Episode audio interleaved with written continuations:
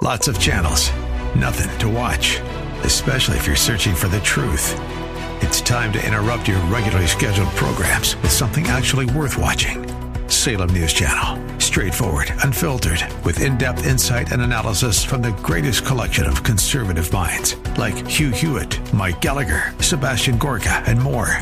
Find truth. Watch 24 7 on snc.tv and on Local Now, Channel 525. So, what will be the foundation for your new year?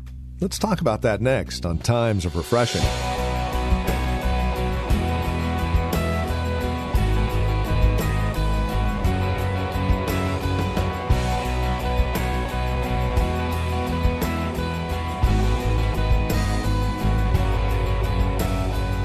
We're all at it, aren't we? We're prepping for the new year. We're trying to remember how to write our checks with the new year on the date of it. We're even looking over possible New Year's resolutions, right?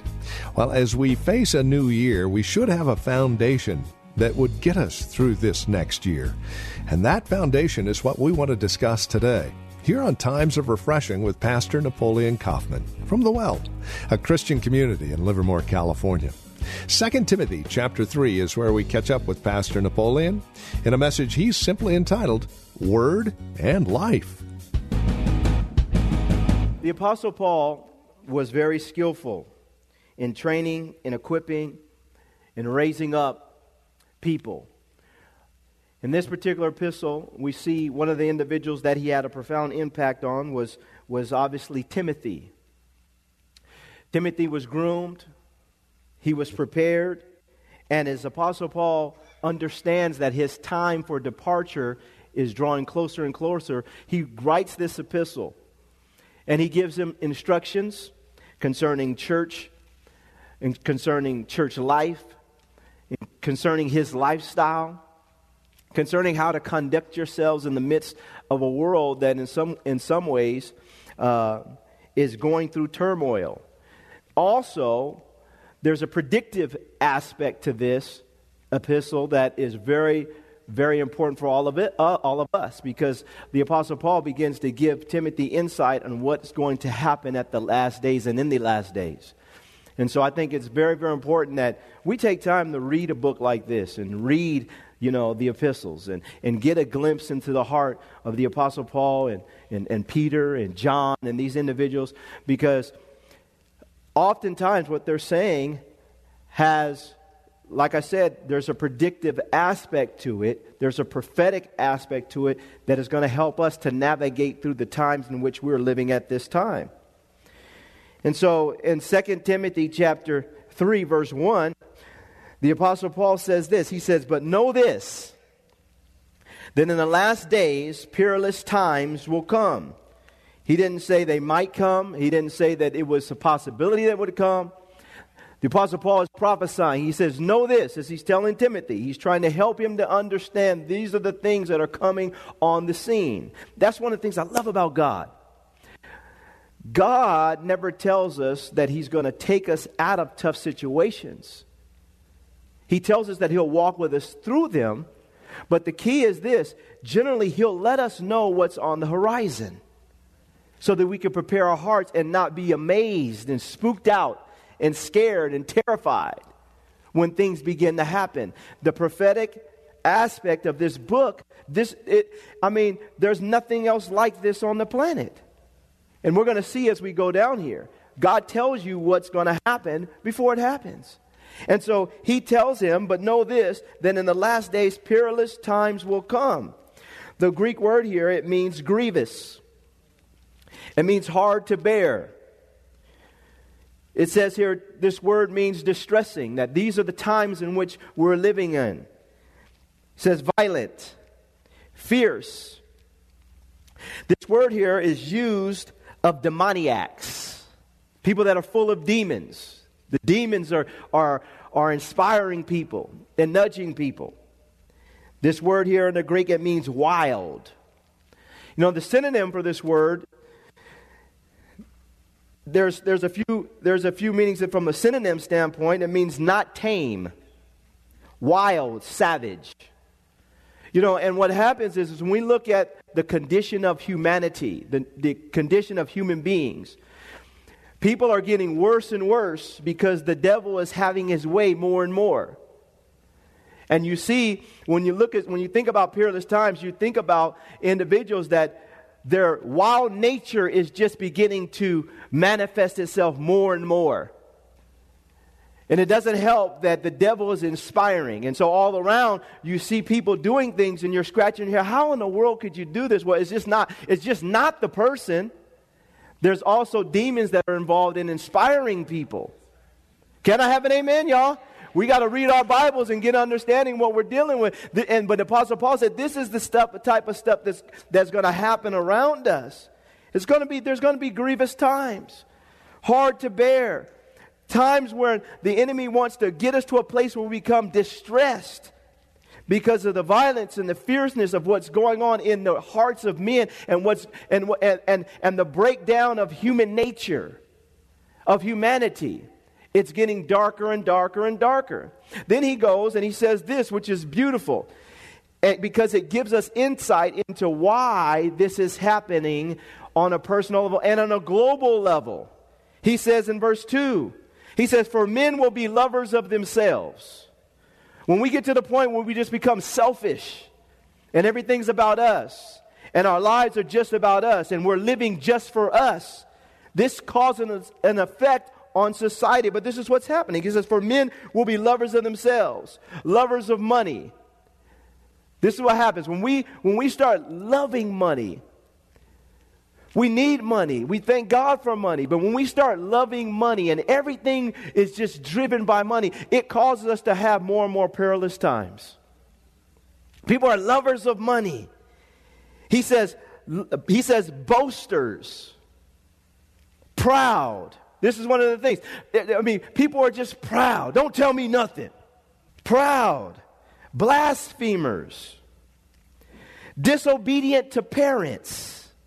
You know, this is one of the things. You know, you guys know I, I, I, I coach at a school, I'm around kids all the time, all this type of stuff, and it's amazing how kids talk to their parents.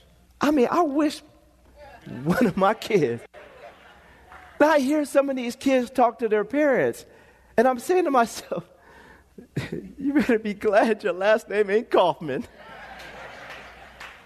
I mean, but it's amazing how how people are just now, and we and we don't teach them. But this is a characteristic, and this is the reason why we have perilous times because because people are disobedient to parents. They don't want to listen to any instruction from the parents, from the teachers, from from grandma, from grandpa, from, from the police, from, from, from anybody in authority. I know what I'm doing.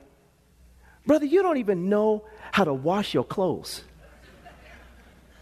What happens is, what happens is p- people are disobedient to parents. This is a sign of the times. He says disobedient to parents. He says unthankful. People are unthankful. God turns around and blesses them tremendously and is keeping lungs, keeping breath in their lungs and helping them through life. And people are just unthankful. But I don't I didn't get this, God.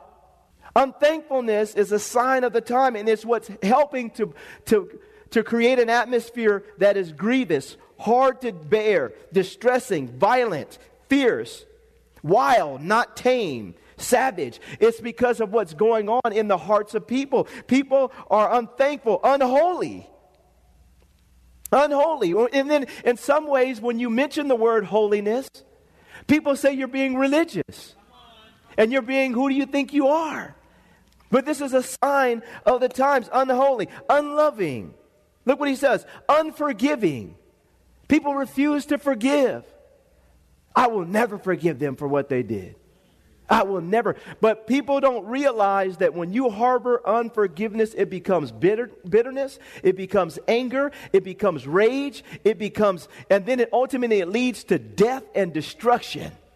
Unforgiving, slanderers, without self control, brutal. Look what it says despisers of good. People despise when someone is trying to do good. This is all going into a person, going, is in people's hearts. He says traitors, headstrong, haughty, lovers of pleasure rather than lovers of God. We see this all around us and we look and we say, why is this happening over here? Why is this happening over there? Why is the world all messed up? Well, why don't we take a look at men's hearts? According to this, and it'll tell us a lot about what's going on with the human condition. It's constantly degrading and getting worse and worse and worse.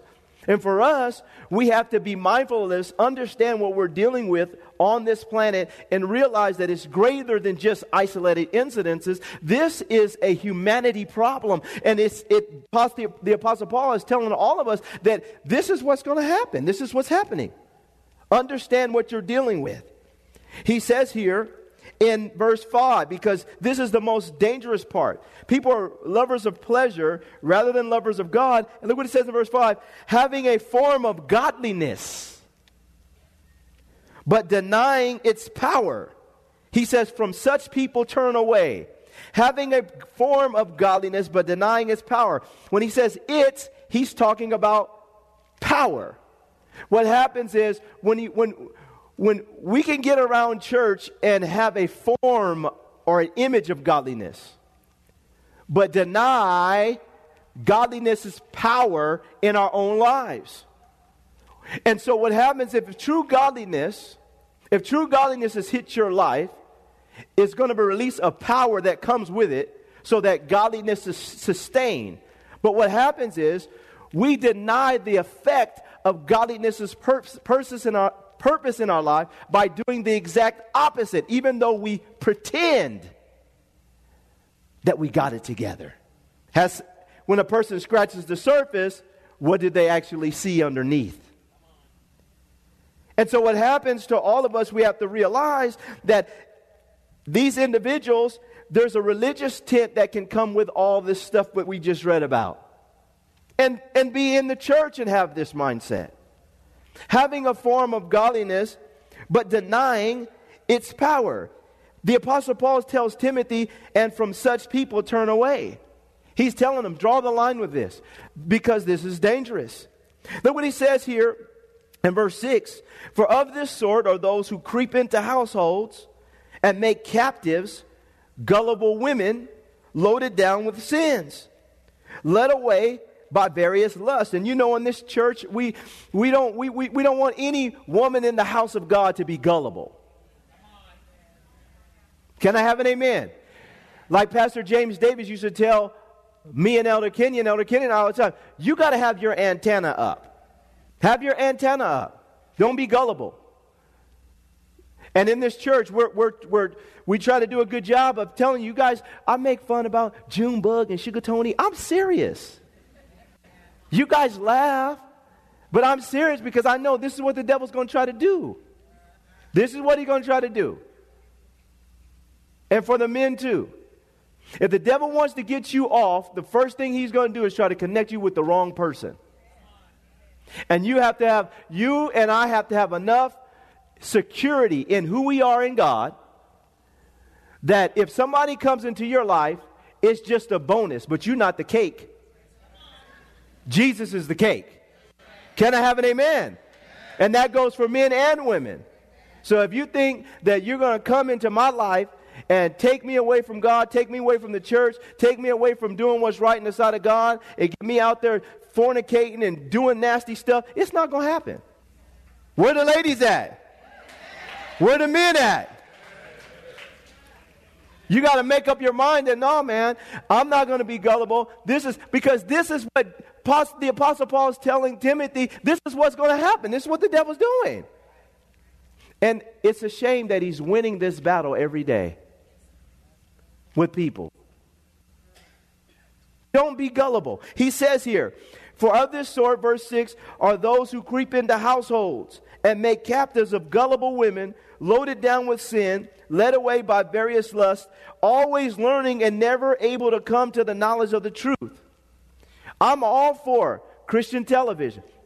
I'm all for going to a conference. I'm all for.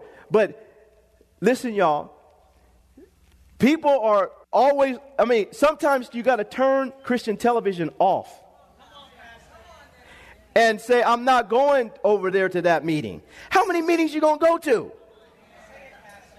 Get on your knees, pray and seek God in your prayer closet. Amen. He'll show up there too. I got to go get a touch. I got to get a touch. I got over here. I got to get a touch over here. I got to get a touch. I got to touch. How many touches you needed? Now, I'm all for, hey, just like our worship, go get, I'm, I'm all for that. But if every week you're searching the internet, forever learning and never able to come to the knowledge of the truth, we got to get to a point where, listen, I'm stable. I'm going to, I'm going to, I'm going to maintain my biblical responsibility and duty before God to seek His face on a day to day basis.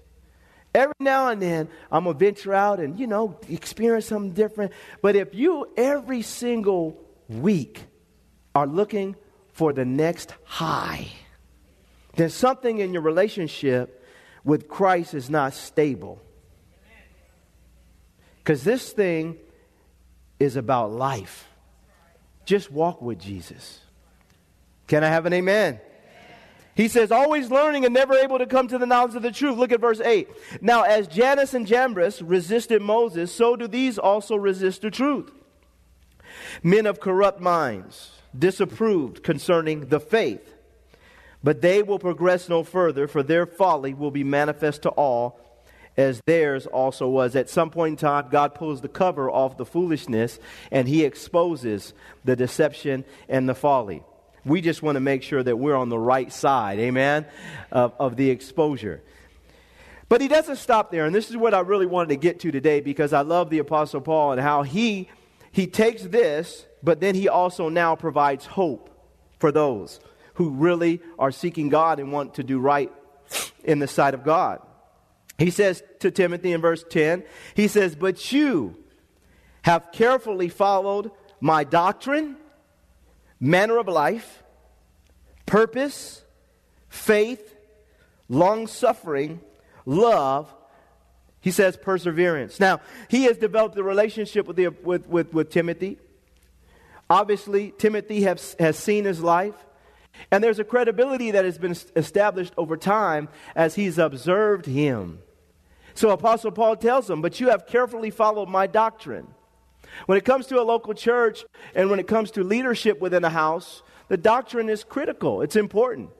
What is the, what is the system of belief and the system of teaching that has been released here through this church? Is it truly inspired by God? And is it line upon line, precept upon precept, here a little, there a little? So that everyone is clear on where the church stands, and then most importantly, here where the Apostle Paul stands. It was clear. He said, You know my doctrine. This is, this is the teaching that I have released. And in my opinion, when you join a local church, the thing that you want to do is you, this is why we have our new membership class. So everybody's clear. This is from a doctrinal stance. This is where the church stands in these particular positions. We have our statement of faith posted on the website. It is public. If there's other things that, you know, that, that, that maybe aren't essential doctrines that people want to know about concerning our church and what we believe and whatnot, come see me. Ask me about them. Ask one of the elders about. We, we, we're talking and we're dialogue about this stuff. And so it's not like, you know, uh, you know, if there is some discrepancy or, or something like that, myself and the elders, we get together and we, we make sure that we're on point for what Jesus Christ has told us to do from a doctrinal stance. I want you to know from, from my perspective that when, when we think about putting together our statement of faith and doctrine, one of the mistakes that I never make, I try never to make, is to make a decision from a doctrinal standpoint based on emotion. If you see the scripture through the eyes of, of emotion, you're not going to accurately interpret the, the scriptures and give the truth to people when they need truth. You cannot see the scripture through the eyes of the emotion. The Bible, we don't talk to the Bible, the Bible talks to us. It defines to us what our thought process should be. We cannot see it through the wrong lens, especially from an emotional lens. It ha- let it say what it says, and it's, it's, it's our job to conform, not its job to conform. Can I have an amen, y'all? And so what happens, we let it speak. And as it speaks, then we allow the speech to form our opinions. And then we come with truth. And obviously, there's a system in, uh, of, of, arriving to that place, but I think the, the, the, the point must be clear. You cannot see the scripture through your emotions. You have to allow it to say what it has to say, even if that is contrary to what you may have believed. He says, You've carefully followed my doctrine. He says, manner of life. I think it's important for all of us when, when, when, when we're following people or when people are following us that from a manner of lifestyle standpoint that we live our lives uh, you know in a manner that represents god now we know that there's no one in this room that is perfect people are going to stumble people are going to fall god is working on every single one of us and the minute you start saying you are perfect you just prove that you got a problem you may not have had a problem before that. But the issue is is this. Our manner of life, we want to be in a position where people can see a consistency in our manner of life. And if we were to stumble, they say, "Oh, wow, that surprises me." Can I have an amen? Because this is what I know of them. He says, You've studied my, he says, You have followed my doctrine, manner of life. He says, purpose. He says, faith. He says, long suffering. He says love, he says perseverance. All these are character qualities that we should look for in each other and for people that are, that are following us. This is totally contrary to what we saw in verse 2 on down. He's making the distinction, he's making the difference. He's letting them know this is, this is the perilous times will come. This is the condition of men's heart. And he said, but this is my heart. This is, this is my lifestyle. And he says, you follow this. And for all of us, people should be able to follow this kind of lifestyle as they watch our lives. And that is what's going to cause the world to change soul by soul, moment by moment when people begin to see hope in us. But if we're walking, if we're living wild, if we're acting crazy, and we're being savage, and we're out there acting like this, then what happens is we're just contributing to the problem in the earth. People need to see a place where they can come so that they can find a change. One by one. One by one. Can I have an amen? He says, This is what you did. And then he says in verse 11, and this is where it gets even heavier. He says in verse 11, He says, You follow perse- perseverance. He says, persecutions, afflictions, which happened to me at Antioch, at Iconium, at Lystra, where persecutions I endured. And out of them all, the Lord delivered me. This is key, this is key and critical. Because not only should people be able to see you when you're on the mountain peak, they should be able to see how you respond when you're in your deepest valley. And this is going to speak to people. This is going to minister. And this is this minister to Timothy. He's telling you, you saw me when I was persecuted. You saw me when I endured afflictions. You saw this and you saw me endure these things. People need to see us sometimes when our back is against the wall and we don't understand. And we have pressure. And this is part of the thing with the church. The church is in, in the world, but it's not of the world. And the devil is trying to bombard the church. How will the church respond? Will we endure it or will we compromise? Will we flip? Because of the pressure? Will we turn because of the pressure? Will we allow the word and life to come together? Or will we just have the word without any life? Persecution is a sign, oftentimes, that you're heading in the right direction. It's not always a sign that you're heading in the wrong direction.